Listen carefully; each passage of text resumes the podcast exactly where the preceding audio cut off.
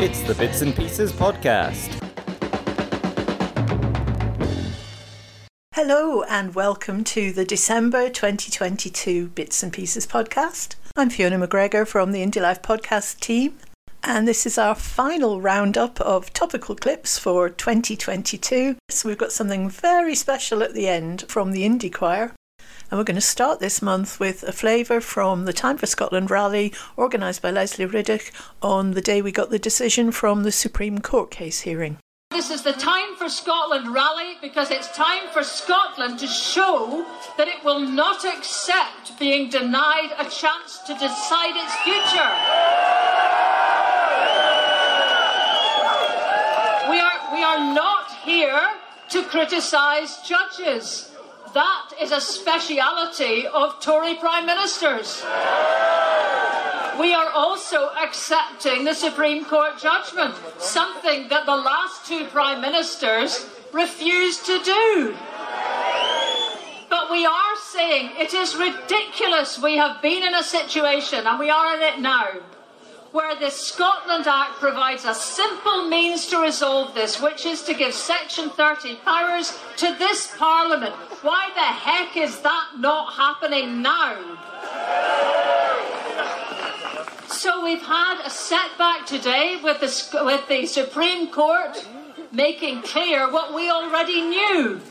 And the world sees it now, crystal clear. We are not in a union of equals.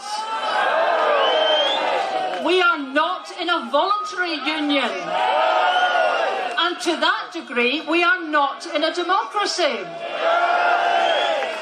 So we're here tonight to make a really very important point, which is that whilst the politicians, the Supreme Court judges, the commentators, the media, and everyone else has their say, politics is about the passion of people, the belief of people. And you've shown that tonight, you dancers, by coming here. But not just here. Before we have our first speaker, let me just say hello to our Indie Live uh, live streams, which means most of the rest of Europe watching. Uh, we have six demonstrations happening right now across Europe. Uh, from Rome at the Colosseum to the Dáil in Ireland, Berlin, Munich, Paris,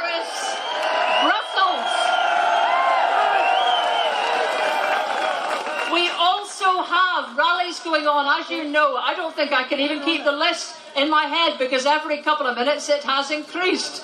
But you know, we have Glasgow, we have Stirling, we have Dundee, we have Perth, we have Inverurie, Aberdeen, Inverness, Portree, Kirkwall, Lochgilphead, Dumfries, and I've forgotten some. So say hello to them, comrades. They're launching too. All these rallies and coordinated events were organised by a tiny team, which was essentially Lesley plus a couple of other people and the Yes for EU group, I think it was, who coordinated the European events, which was fabulous. Um, and they all at the same time read out a declaration of support for Scotland. So at the Holyrood event, which is where I was, the speaker was Frenchwoman Elise Talleyrand.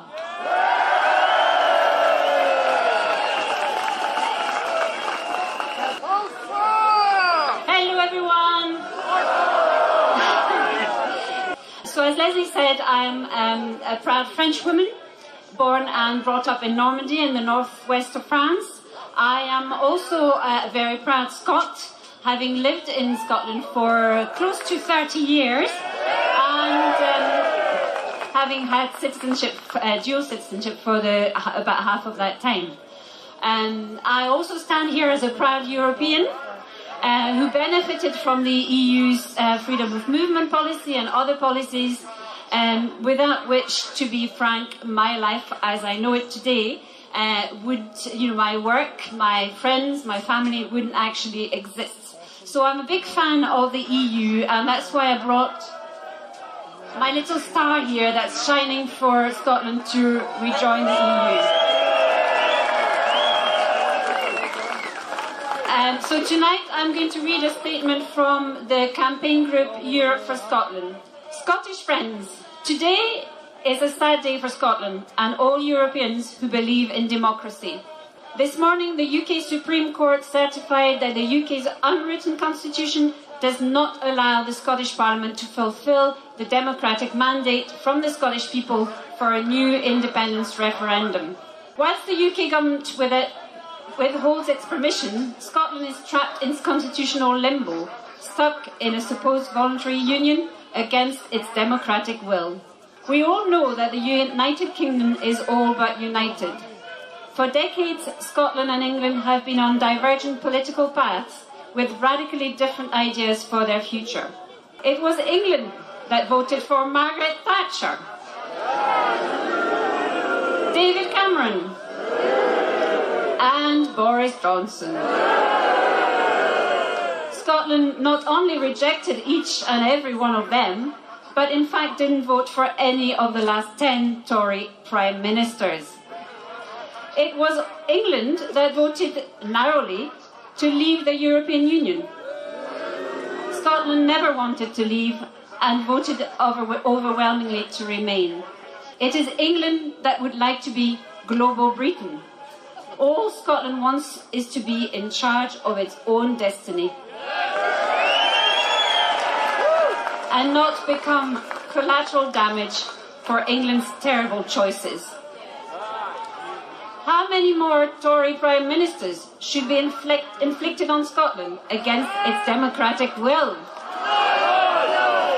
How many more years should Scotland's businesses suffer because of Brexit? How many more generations of young Scots should be deprived of the Erasmus programme and opportunities to freely travel and work in Europe? How much longer should Scots be denied their democratic right to choose their own future? Scots deserve the same rights and opportunities that we Europeans enjoy. And that's why I am here today to express our European solidarity and to tell Scots we stand with you.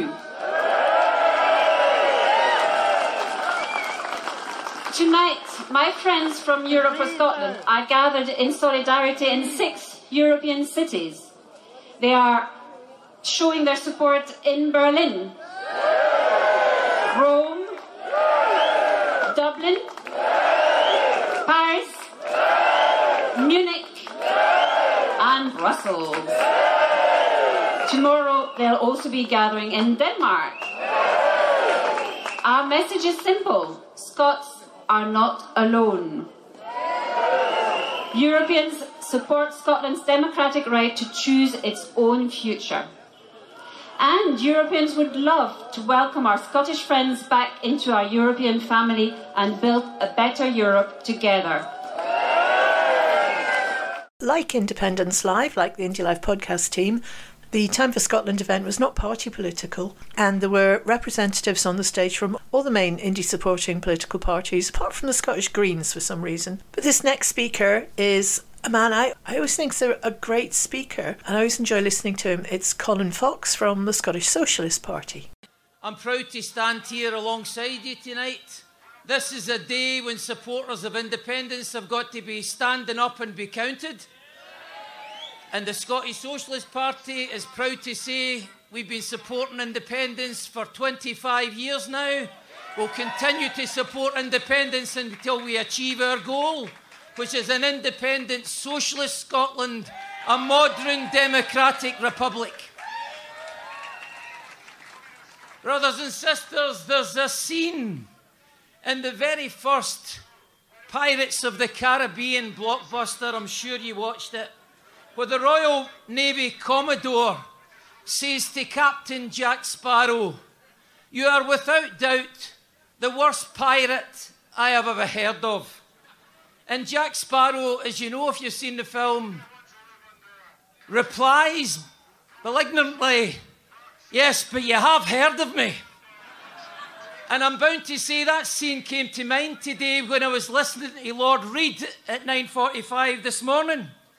For whilst the defeat that he announced is a defeat for those who thought there was a parliamentary road to independence, because there isn't, eh? at the same time, it makes clear we won't get a Section 30 order. We won't get a second referendum, nor our independence, unless we have majority support. And that remains our objective here today and every day. And Lord Reid, unwittingly perhaps, made it clear to the independence movement that independence will not be achieved via parliaments at Westminster or Holyrood. It won't be achieved via conservative law courts like his, those representatives of the British state, and nor will it be achieved by conservative politicians who argue that independence is about changing as little as possible, about keeping the pound, keeping the king, keeping NATO, remaining in EU, letting the money men continue to tell us that nothing can be done about fuel poverty or child poverty in that Scotland. We reject that attitude. Independence is about change, or it's nothing at all. It's about transforming Scotland into a better country than we see round about us today. That is the only strategy that will prevail. And today, brothers and sisters, could be a historic day. If it's the day that independent supporters realise that we need a better strategy than this one, if we're going to defeat the forces of the British state who bar our way. So, what do we need to win from here? First of all, we need a majority. We need a majority for independence, and we don't have it yet. And that remains a challenge that we must rise to and succeed. Every single one of us here, every single one at the rallies across the length and breadth of Scotland, every independent supporter across Scotland. And we need a persuasive economic case for independence that convinces working people that they'll be better off with independence. And we don't have that yet either. And we need a better strategy than we have at the minute. So, my final message to you today at this rally we need to convene, brothers and sisters, a new Scottish Independence Convention where we invite all those who realise there is no parliamentary road to independence and we have to secure that majority and then prepare for an extra parliamentary campaign. So I'm looking forward to that new Scottish Independence Convention meeting in Edinburgh next year to see how we get that majority and how we can prepare a successful strategy for securing our independence. What about you? Are you up for that? Well, if you are, and I hope you are, then you can come and see me tomorrow morning on the CW picket line. You can come and see me here tomorrow afternoon at this very spot where I'll be alongside the EIS teachers and preserve their just pay claim.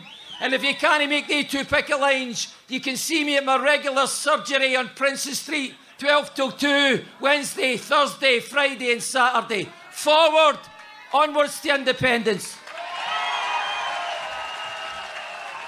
Now, you might have been able to hear there a tiny bit in the background, a loud loudhailer, which was the man that we call Manky Jacket. He always wears a fairly filthy looking Union Jack shirt and he has made it his job to turn up at most of the big rallies and events with a loudhailer and a group of about three or four other people.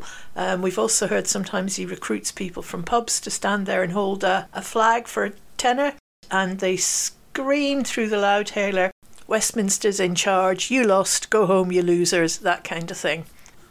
On the face of it, the Supreme Court case you could argue that, that we had lost it because we didn't get what we wanted out of it. But our side of the street, people were laughing, people were cheering, people were listening to speakers, sharing in the occasion, having a good time. Whereas on the other side of the road, a tiny, bedraggled band shouting hate. I mean, if that is the vision of the union that they want to portray, they're actually pretty uh, helpful to our cause but don't let them know that. Next time I'm at an event that they're there, I will make a point of recording them and we can maybe have a closer look at just what this um, union of equals and this precious union sounds like up close. Now let's head on down to Westminster, where the redoubtable Dr. Philippa Whitford has a question for Rishi Sunak. Thank you very much, Mr. Speaker. Yesterday, the United Kingdom in its current form turned 100 years old. But neither the Prime Minister nor the leader of the Labour Party seem to recognise the challenge of the Supreme Court ruling as to the very nature of the union. He didn't answer me two weeks ago, so can the Prime Minister clarify if he still believes the UK is a voluntary union?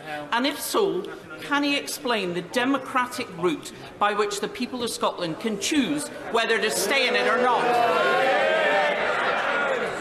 The Prime Minister adopted his best deer in the headlights stare, panicked, ruffled through his folder, and this is the best he could come up with. Well, Mr. Speaker, we fully respect the decision of the Supreme Court and believe strongly in the United Kingdom. And as I said to the Honourable Lady last time, we will work constructively with the Scottish Government to deliver for the people of Scotland. And before I point out rather meanly that Sunak has now been in post as Prime Minister longer than liability Liz Truss, the SNP had also had a change of leadership with Ian Blackford stepping down as Westminster leader after five years in the role and new boy Stephen Flynn stepping up. Now, Regular listeners of this podcast will know that Marlene and I have been fans of Stephen Flynn for quite a while. He's a very good speaker. He speaks without notes, he knows his stuff, and he manages to look them in the eye and, and convey a sense of menace, which makes quite a change from the courteous and gentle Ian Blackford. So, this is Stephen Flynn's first outing at PMQs. Let's see how he gets on. Thank you, Mr Speaker. I wish to begin by paying tribute to my friend and colleague, the Right Honourable Member for Ross Skye and Lochaber, who has served us with diligence and duty for the last five years. Mr Speaker, he is a giant of the Scottish independence movement. Mr Speaker, he's seen off not one, not two, but three consecutive Tory Prime Ministers. Indeed, he was on to his fourth in recent weeks. And to that latest Prime Minister, I have a very simple question. What does he consider to be the greatest achievement of the Conservative Party in government since 2019? Leaving the single market and customs union, ending freedom of movement, denying Scotland her democracy, or getting the Labour Party to agree with all of the above? Mr Speaker, can I start by offering my genuine and warm, heartfelt best wishes to the Right Honourable Member for Ross Skye and Lochaber.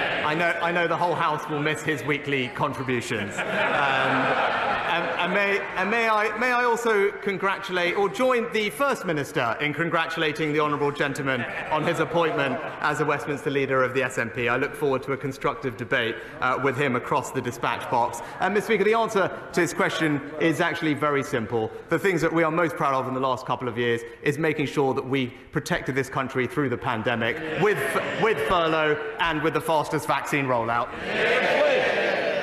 Mr Speaker, far be it for me to offer advice to a near billionaire, but he's going to have to up his game.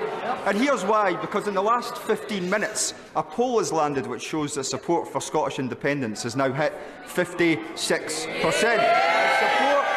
And and support for the Scottish National Party sits north of 50%. So in that context, can I ask the Prime Minister Does he consider that increasing energy bills on households in energy-rich Scotland by a further £500 will cause those poll numbers to rise or to fall? Yeah. Well, Mr Speaker, what we're delivering for households across the United Kingdom, including those in Scotland, is £55 billion of support with energy bills. It will save a typical homeowner about £900 under their bills this winter with extra support for the most vulnerable. And that is, Mr Speaker, an example of the United Kingdom and the Union delivering for people in Scotland. So there we have it, another non-answer from a weak and flimsy Prime Minister who just doesn't get it. And he demonstrated that quite clearly when he, this week, when he admitted that the word British was just shorthand for English, which I'm sure went down as well in Wales and Northern Ireland as it did in Scotland. Now, Stephen Flynn probably couldn't believe his luck when 15 minutes before he rose to speak on his first ever PMQs, he got a poll saying that support for independence was at 56%. Um, since then, however, we have had six polls in a row showing support for independence in the majority. Uh, pollster John Curtice has said that he thinks this is a genuine shift in opinion. So it does seem as if the Supreme Court judgment has galvanised the Yes movement a little and also encouraged some perhaps soft nose to think about who they want running their country. Aileen McHarg is a constitutional lawyer based at the University of Durham, and she took part in an event with Yes Glasgow Southside, where they were discussing the implications of the court ruling. And one of the points she made was that the ruling confirmed Holyrood didn't have the power under the Scotland Act to hold a referendum, but that the Scotland Act can be amended. So new leader Stephen Flynn and the SNP decided to test that theory straight away with another Opposition Day debate, this time into the future for Scotland. If this is no longer a voluntary union, how do we leave? Now, we're going to devote a whole show in January to exactly that question, but just for the moment, here are some short clips from that debate that will set the tone. All we are asking is that this place recognises that Scotland has a democratic right to decide its own future. And if this Parliament won't allow it, then the least it should do is allow our Parliament to do it. Yeah. And what this motion seeks to do is simply amend the 1998 Scotland Act to give the Scottish Parliament the power to hold that referendum that the people elected their government to deliver. Uh, given the Prime Minister couldn't tell us, uh, perhaps the Minister, or indeed the Shadow Secretary of State, um, can explain to us how Scotland or Wales can leave this voluntary union, what is the route map to democracy? How can we get it? Give, um, I'll give way to the Minister. Oh, no, no, no, no, no, oh, no, oh he's there! Hey! Well, I, I don't know where the honourable member has been, but if he listened, if he cared, if the honourable member listened to my speech, my opening speech um, earlier this afternoon, it was very clear the mechanism by which there could be a, a, second referendum, in that we experienced it in 2011. There was consensus between both parliaments, between Civic Scotland and all the political parties. That consensus is not currently here. So, veto. Just to be clear then, and I can intervene again if I'm, if I'm wrong, e, essentially the only thing missing, everything else is in place essentially. If you look at the situation in Scotland, the votes in the last 2021 Parliament, in place the, the role of Civic Scotland, the only bit that's missing is a consensus of this government and this parliament. Is that correct? Would you like to correct me? Or is that is that correct?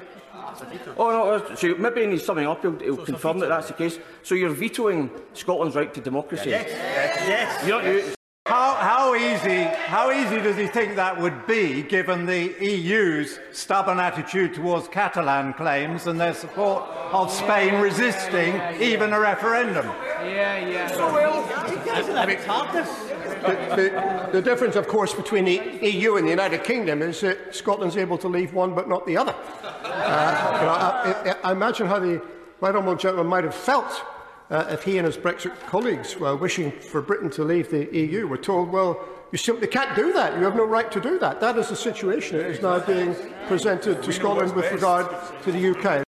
Now, there are signs that the other devolved nations have been keeping a close eye on what's happening at the Supreme Court. Northern Ireland, of course, has a, a, special position because of the Good Friday Agreement and actually has written into that agreement that, that they can have a border poll in every seven years. But Wales has no such guarantees. Here's Plaid Cymru's Liz Saville Roberts giving us a Welsh perspective.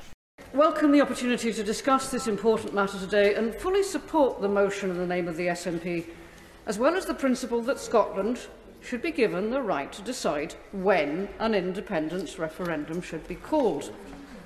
Westminster's refusal to guarantee the right to self-determination for all the devolved nations demonstrates the fundamentally undemocratic and therefore broken nature of this union. It exposes the well-worn narrative that this is a voluntary association of four nations which somehow, somehow choose to pool sovereignty as the flagrant falsehood which it truly is.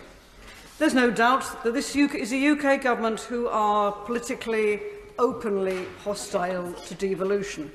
They have consistently disregarded the Sewell Convention, rendering this supposed constitution protection almost meaningless. They have shut out the devolved governments uh, from key economic decision-making relating to post-Brexit funding, and are more than happy to ignore Welsh Government's warnings that their trade deals will devastate key Welsh industries in their pursuit of glossy headlines. One of the things that is striking in the responses that we have from either of the major Westminster parties is the sheer lack of a convincing, gripping, emotionally valid economically rational argument in favour of the union. Yeah. Yeah. Yeah. Time and again we hear these remarks, but in all honesty, the fact that, that this is politicised in the sense that we are talking about health in relation to England, health in relation to Scotland, If actually there was proper respect for devolution, this wouldn't be an economic, this wouldn't be a political football. This would be something that we would actually have the proper means within our devolved nations to answer those problems for the powers that were given to us 20 odd years ago. But we don't. And that, in all honesty, when that argument is thrown at us that we should be looking after the, the day-to-day, -day, the bread and butter matters, those are fair, I will in a moment, those are fair points. But the real point is we do not have the powers with which to sort those problems which are left with us under the influence of this government from this place. Uh, speaking of Wales, Marlene Halliday and I were delighted to be guests on the podcast which Sean Jobbins of Yes Cymru hosts. We really enjoyed chatting to Sean, and you'll be able to listen to that conversation on our normal Friday podcast on the 13th of January, or you can watch it on Yes Cymru's YouTube channel. You're listening to Bits and Pieces. We've called this next section Points of Order. Lib Dem leader Alex Cole Hamilton at Holyrood thought he'd come up with a real killer fact from the totally unbiased right wing unionist think tank, These Islands, about a claim which we've all made, I'm sure, over the last few years that Scotland has 25% of Europe's renewable potential. Now, potential, by its very nature, you would think is difficult to be exact when you're quantifying it. Whether it's 25%, whether it's 15, whether it's 50, the point remains that Scotland is an energy rich country with huge potential. But he would not let it go. He was like a dog with a bone and repeatedly raised the same point of order. Alba MP Kenny MacAskill was particularly good at putting him back in his box in a debate about the UK's trade strategy, or lack of it. Uh, in this debate on the industrial future, I wish to deal with renewables and in particular offshore wind. Now, there has been some mention in the debate earlier, and indeed we've seen it in the press, that the statistic that Scotland had 25% of Europe's potential offshore wind is incorrect. I'm happy to concede that, although I'm surprised that it's being pilloried upon the Scottish Government, because it was also a statistic echoed by the UK government, including ministers and even a deputy uh, prime minister. Uh, but I move that I accept that technology changes. But what remains the case is that it is huge and it is significant. and I'm not prepared to accept the prognosis put forward by unionist front organisations or other organisations funded by rich men with an agenda. Uh, this remains big because I also remember when Scotland's first bounty came about in oil and gas. As a child of the 60s, I recall being told that oil would all be gone by the 80s. Then it would be gone by the millennium.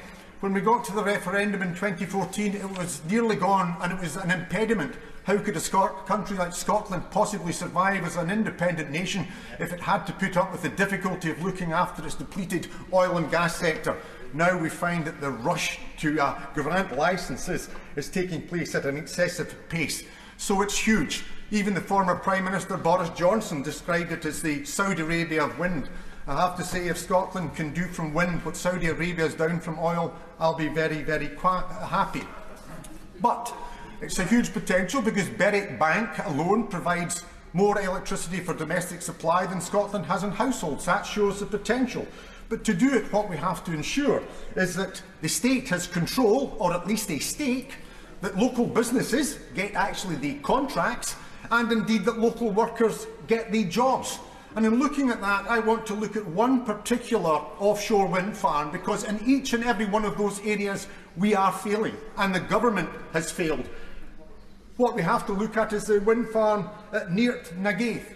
It's a Gaelic name and Hansard will get the spelling from me uh, later. But let's where it is. It's situ situated 15 kilometres from the coast of Fife, 20 miles to my own constituency, East Lothian, where the cabling will land. Now let's look at the ownership. Who owns it? EDF and ESB. Who are they?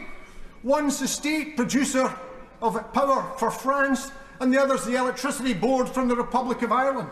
The profits from this wind farm, that's 54 turbines providing 370,000 households electricity, are going not to Edinburgh or London, They're going to Paris and Dublin. That is ridiculous, and at minimum a stake should be taken by the Scottish Government or the UK Government. But what about the contracts? Well, the contracts for the 54 turbines are going to Hull. They're certainly not going to Methil, where Bifab lines lies empty, or Arnish Upwit also lies empty. I don't begrudge the work going to Hull, but 54 is more turbines that are being committed or produced in Scotland at all, and that's simply unacceptable. Every estuary in Scotland, every yard should be producing these turbines because the requirement is there, and yet we're getting contracts that you'll be able to count in your hands and your feet, and it's simply unacceptable.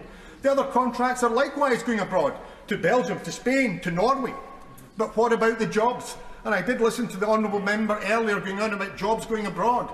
But at this very moment, workers in the near, Neart na Gaoithe field who are operating on Solstad's ship, the uh, Normand Navigator, they are getting the redundancy notice because there's been extension of the offshore workers' immigration rules.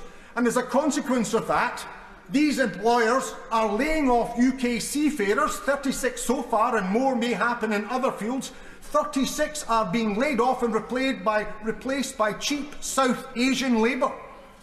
That is simply disgraceful. We're not getting the contracts for Scottish business, and the workforce, whether based in Scotland or indeed elsewhere in the United Kingdom, are getting redundancy notices. Many of them took these jobs because there was an opportunity to work closer to home. We'll be able in my constituency to see the turbines turning, yet many in their homes won't be able to meet the bills despite the fact that the energy should be available cheap, not priced at the rate of European gas. Back at Holyrood, there was a debate on public health, and Marie Todd, Minister for Public Health, did well to keep her cool in the face of increasingly tetchy and sometimes downright aggressive interventions from the Tory party. And as you can hear, passions were running high. I want to start by thanking members for contributing to what's been a lively debate on an issue that I know that we all deeply care about.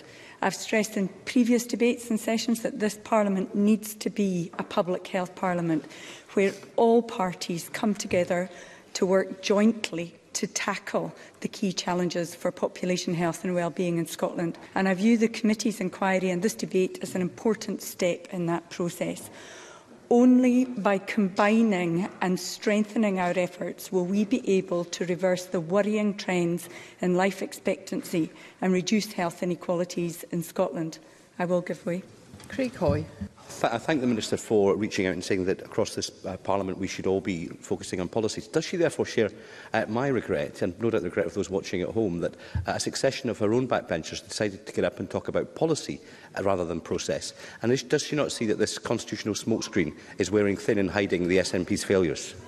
Minister.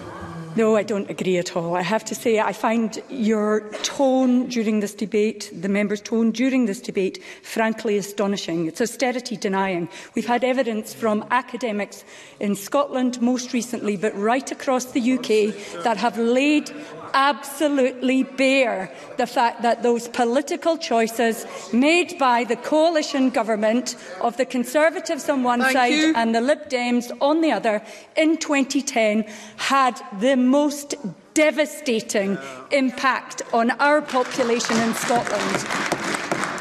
And not only Not only did it have a devastating impact immediately on our most vulnerable citizens, which I witnessed when I was working as a mental health pharmacist with people with severe and enduring mental illness, it is still having an impact.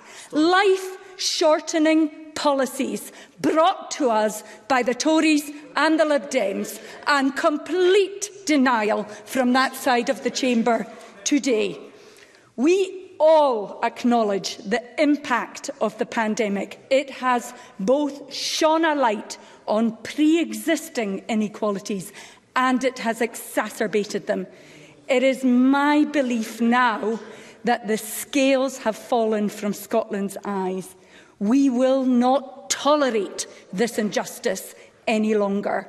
Poverty is the driver of health inequalities. Health inequalities, like other inequalities, are about an inequality in power, wealth and status. Yes, I will take an intervention. Finlay Carson. Well, thank you for taking the intervention. Well, maybe the Minister would comment on the inequalities that have been overseen by the NS SNP over the years. Inequality when it comes to rural health, the closure of our cottage hospitals and the downgrading of our maternity units that sees people giving birth on the side of the road. That's your problem. That's your responsibility. Perhaps somebody Minister. on the Conservative benches would like to explain how, why they supported the UK mini budget, which wiped 64 billion off our economy in one day. If what you are asking me collectively is do I think we could have spent that money better in the Scottish Government or in an independent Scotland, absolutely. The answer is yes. Let me tell you about what we are doing in the Scottish Government to tackle child you, poverty, members. as Fiona Hislop so eloquently set out. Uh, the appalling lifelong impact that poverty has on our children. In this financial year alone, we've allocated almost £3 billion through a range of measures which will help to mitigate the impact of the cost of living crisis on households. That includes supporting energy bills, childcare, health, travel, as well as social security payments that are neither available elsewhere in the UK or are more generous than payment elsewhere in the UK, such as the Scottish Child Payment and the Bridging Payment. The Scottish Child Payment has been further expanded to eligible 6 to 15-year-olds and increased um, in value to £25 per child per week, and around 400,000 children are potentially eligible. Now, all the Conservatives said they wanted to hear what the Scottish Government is doing to tackle poverty. I am setting out what we are doing to tackle poverty.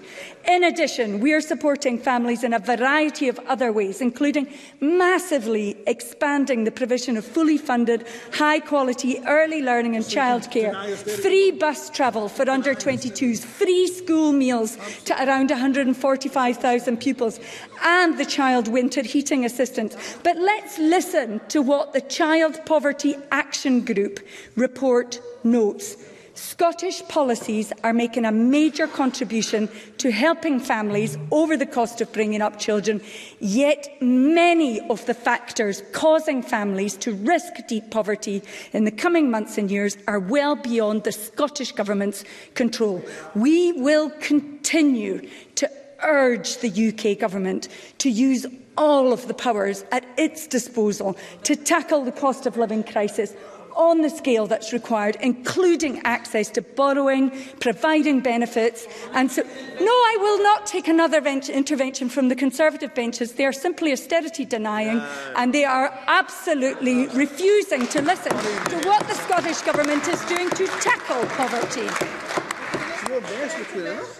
Certainly. Thank you, Minister. Clare Adamson. Does the Minister agree with United Nations poverty expert Philip Alston, who has compared the Conservative Party welfare policies to the creation of 19th century workhouses and warned that unless austerity ended, the UK's poorest people will face lives that are solitary, poor, nasty, brutish and short.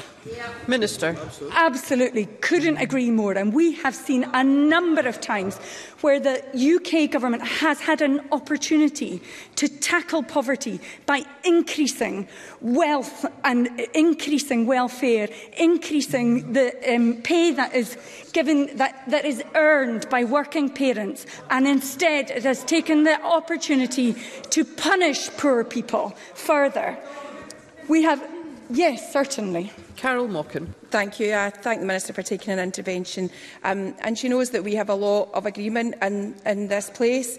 But what I would like to ask, given that you've just agreed to what extent people are living in, will the government agree to do absolutely everything that they can to make sure that people do not continue to live like this. And while they take into account, and I hope it comes up in the budget tomorrow, some of the levers that the STUC have put forward that they could use? In conclusion, Minister. Absolutely. Our budget will be set out tomorrow by John Swinney, and I know how carefully he is considering the suggestions put forward by the STUC. But let me reiterate again, everything that we are doing, we are doing with both hands tied behind our backs. Every additional percentage point on a pay deal, every pound that we spend on measures to deal with rising costs has to be funded from reductions elsewhere, given our largely fixed budget and our limited fiscal powers. Scotland is once again at the mercy of UK government decisions. And that, to me and to many in this chamber and to many in this country, in this nation, absolutely reinforces the urgent need for independence. And then finally, we were treated to an absolute masterclass in using points of order to delay and disrupt proceedings in the two days that were devoted to the amendments to the Gender Recognition Reform Act. Not only was the session some two hours late in even getting started, they carried on until midnight. Now, given it was the Tory party who were doing all the delaying and calling all the points of order, I'm not sure if it was choreographed or not, but there were several other points of order from Tory members making the point that people with caring responsibilities, people who had carers, were experiencing severe difficulty because of these tactics. I have up until now been on the side of those who wish SNP and Alba down at Westminster would create a bit more trouble, would start being difficult, would start disrupting proceedings as a way of calling attention to the fact that our democracy is being denied. And yet, my response to the Tories doing exactly that was that it made them look hypocritical, it made them look disingenuous, it made them look as if they were disrupting parliamentary business to pursue their own political agenda. Which is an interesting kind of through the looking glass moment, and I'm now not sure whether I want our troops down at Westminster to do the same thing, although I have to say it was effective in disrupting it. But at the end of the day, the debate still happened and the bill went through. So not sure on the tactics on that now. We'll have to see what the SNP and Alba MPs down at Westminster make of it and if they decide to do similar. Now, there is no doubt that the Gender Recognition Act debate has been extremely polarising, has been at times really toxic, and sometimes I think I might be one of the few people in Scotland who actually didn't have very strong opinions one way or the other on it. I certainly was quite put off by the extremes on both ends of the spectrum, but there was thoughtful and respectful debate somewhere in the middle, and the speech I found the most compelling came from Pam Duncan Glancy. I became an MSP because I wanted to change people's lives. Today is one of those rare moments as an MSP where we all have a real opportunity to improve lives and directly tackle inequality. Presiding officer, being recognised for who you are without suspicion is hard. Being expected to rely on medical interference where it isn't needed or wanted to somehow prove who you are, who you know you are, is demeaning and hurtful. And requiring someone else who doesn't even know you to confirm your identity is belittling. The pressure to conform to a society that doesn't quite understand your experience is hard. It's exhausting. It means you second guess your instincts. You worry that people think you shouldn't be how you are or get what you get. You feel a need to justify who you are in a way that people that don't share your characteristics don't have to. As a disabled person, I am only too familiar with this world and that experience. I guess that's why I've always felt a connection with trans people's desire to be recognised for who they are and for the current process for doing that to be reformed. For society to accept them and to support them to be their best self without barriers, additional costs or medicalisation. Presiding officer, the thing about stigma and discrimination is that the characteristics of it are almost always the same. Regardless of your own characteristics as a disabled person, an older person, a woman, a person of colour, a lesbian, a gay person or a trans person, you're held back, you're questioned, you lose out, you earn less, people treat you differently. You internalise this, you agonise over every microaggression and ultimately it eats away at your sense of self and purpose and potential. That's why I believe strongly that the reform we will vote for today has been a long time coming and why changing the current onerous, lengthy and invasive process of legal gender recognition has always been so important to me. The current system is outdated and out of touch with the progressive Scotland we aim to be. It forces trans people to endure trauma and intrusion just to have their gender recognised in law. I have said many times throughout the scrutiny of this bill that I believe the drawn-out process, the delays by the Scottish Government in bringing it forward and its failure to provide strong leadership necessary to quash misconceptions and allay fears has led to a vacuum which has allowed fear and ignorance to prosper. It has led to a debate that has framed the rights of trans people as a threat to the rights of women and created a toxic environment that has let down both causes and brought hurt and upset to those who spend their lives fighting for both of them. We're here having this discussion because there is a clear injustice and we have the power to fix it. That is what devolution is for. In all the evidence I have heard, and I have heard a lot of it, it has been clear to me that too many trans people feel the current process for being recognised in law as the gender they identify with is not possible. The current system is so bad, too often trans people are forced to leave themselves open to discrimination in all aspects of their life, facing constant fear of being outed, treated differently because of their identity documents are not consistent in their lived experience. Presiding officer, that's why I've been so keen to make sure that this legislation is the best it can be. I cannot understate the importance of getting that right. It has to do what it says on the tin, tear down some of the most disproportionate barriers that are tra denying trans people the dignity of being recognised for who they are. It's why we on these benches have spent so much time scrutinising it and why we have done so thoroughly. We have recognised that concerns exist on single-sex spaces, on age, on the potential abuse of the process, and we have spent hours looking at the evidence in detail, debating the arguments, coming up with solutions. We've met with representatives of trans people, women and young people, human rights experts, gender, gender identity experts, data experts, member of parliaments in other countries that have legislated on this, academics, faith leaders, people with lived experience of transition and detransition, sporting bodies, legal experts, campaign groups and individuals across the entire spectrum of this bill. We've listened to concerns and sought the best possible evidence available to us on all of them. In areas where we think the bill needed improved, such as on the collection of robust data, the clarity of statutory declarations, clarification on the primacy of the Equality Act and the protection of single-sex spaces, the importance of support and guidance and inclusion of asylum seekers, protections against vexatious allegations, reviews of the impact of the new system. We laid amendments and we worked with others across the Chamber to secure improvements to the bill to ensure that today, as we move to vote on it in its final form, we are able to vote to deliver the change that trans people need and deserve, ensuring their dignity and recognition in law, whilst also ensuring the process is one that the public can have confidence in. Presiding officer, trans people have always been waiting, have been waiting far too long for these changes. They deserve nothing less than good legislation that allows them to be recognised for who they are are. That's why Scottish Labour were determined to ensure the bill did just that, to ensure it meets its objectives and delivers the change needed. Presiding officer, in closing, trans rights are human rights. They're inalienable, indivisible and interdependent. Human rights are our rights not because we're women or trans or gay or disabled or black, but because we are human and a society and a parliament have a legal obligation to uphold them. For trans people being recognised in law for who you are is fundamental to this.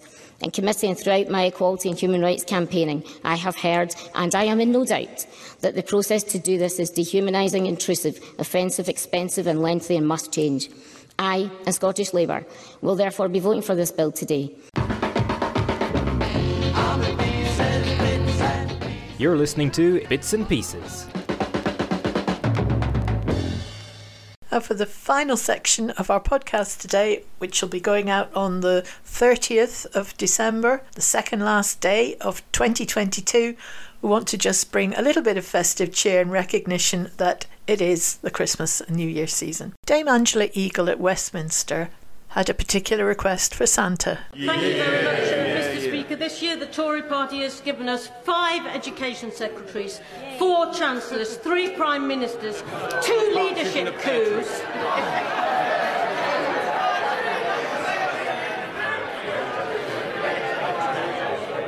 and the and Mr Speaker, the partridges had to sell the pear tree to pay the gas.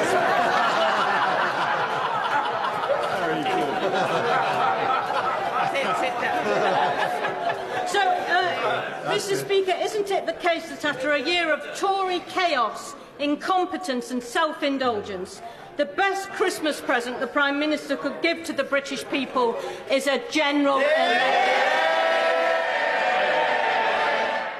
This month, I was at two book launches one for Business for Scotland, coming out with the second edition of their book Scotland the Brief. The second was Commonweal with their book called simply Sorted. Both available from their respective websites. I'll put the link in the notes. Both were excellent events, very positive, and a real testament to the breadth and grassroots cross party nature, all party and none, of the independence movement. Speeches from the Commonweal launch is going to be our first podcast of 2023, and we chose the timing because it, we thought it was particularly uplifting and positive. And here is just a little clip from Robin McAlpine to give you flavour. It's the joy of working for Commonweal is we're like a, a self-generating happiness machine on a good day. And we just decided that's what we're going to do. We're just going to deal with it. If things are miserable, let's us not be. So we sat down and we planned it, we worked out what this was going to be, what was going to be in this book. And we decided that we'd covered so much.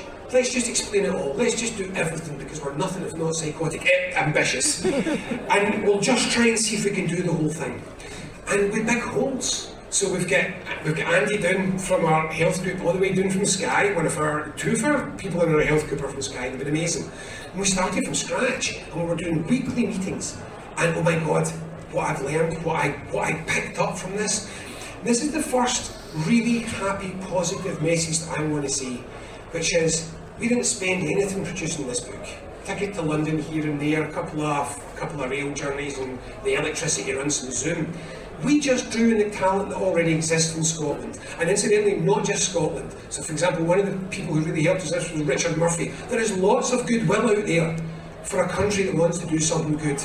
We can draw on that goodwill, but we don't have to go abroad. We don't have to go out of our own our own territory. Scotland is so filled with talent, so filled with capability, so filled with knowledge and expertise that we just need to get a politics and a society that harnesses it rather than rejecting it. And all I can say is I don't think we've got anyone, sadly, from the care team here, but if only the expertise that we've got in that team and the expertise that they drew on was what was shaping the Scottish Government's National Care Service, we'd be getting a National Care Service to be excited about rather than, frankly, about uh, feeling afraid of. So this is the first thing that I want to see, is we have got what we need in this country in terms of the people who can make things happen.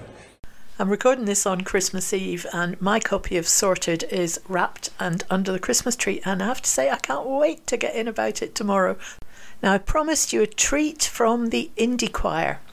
This is a recording that Mike Fennick did from just one of the rehearsals, so it, it's not the finished version. And there's somebody standing a wee bit too close to the microphone, so you can hear a little bit of breathing here and there. But having said that, I thought it was delightful. Uh, they do two songs. The first one is a slightly independence version of We Wish You a Merry Christmas, and the second one is a beautiful arrangement of Auld Lang Syne. This will be our last podcast of 2022. So, from everybody at the Indie Life podcast team, just want to say a huge thank you for listening to us throughout the year and for subscribing and for sharing. And please carry on doing that next year. Have a fabulous Christmas. Have a fantastic Hogmanay and let's get cracking in 2023 and get this independence thing won. Thanks for listening. Bye now.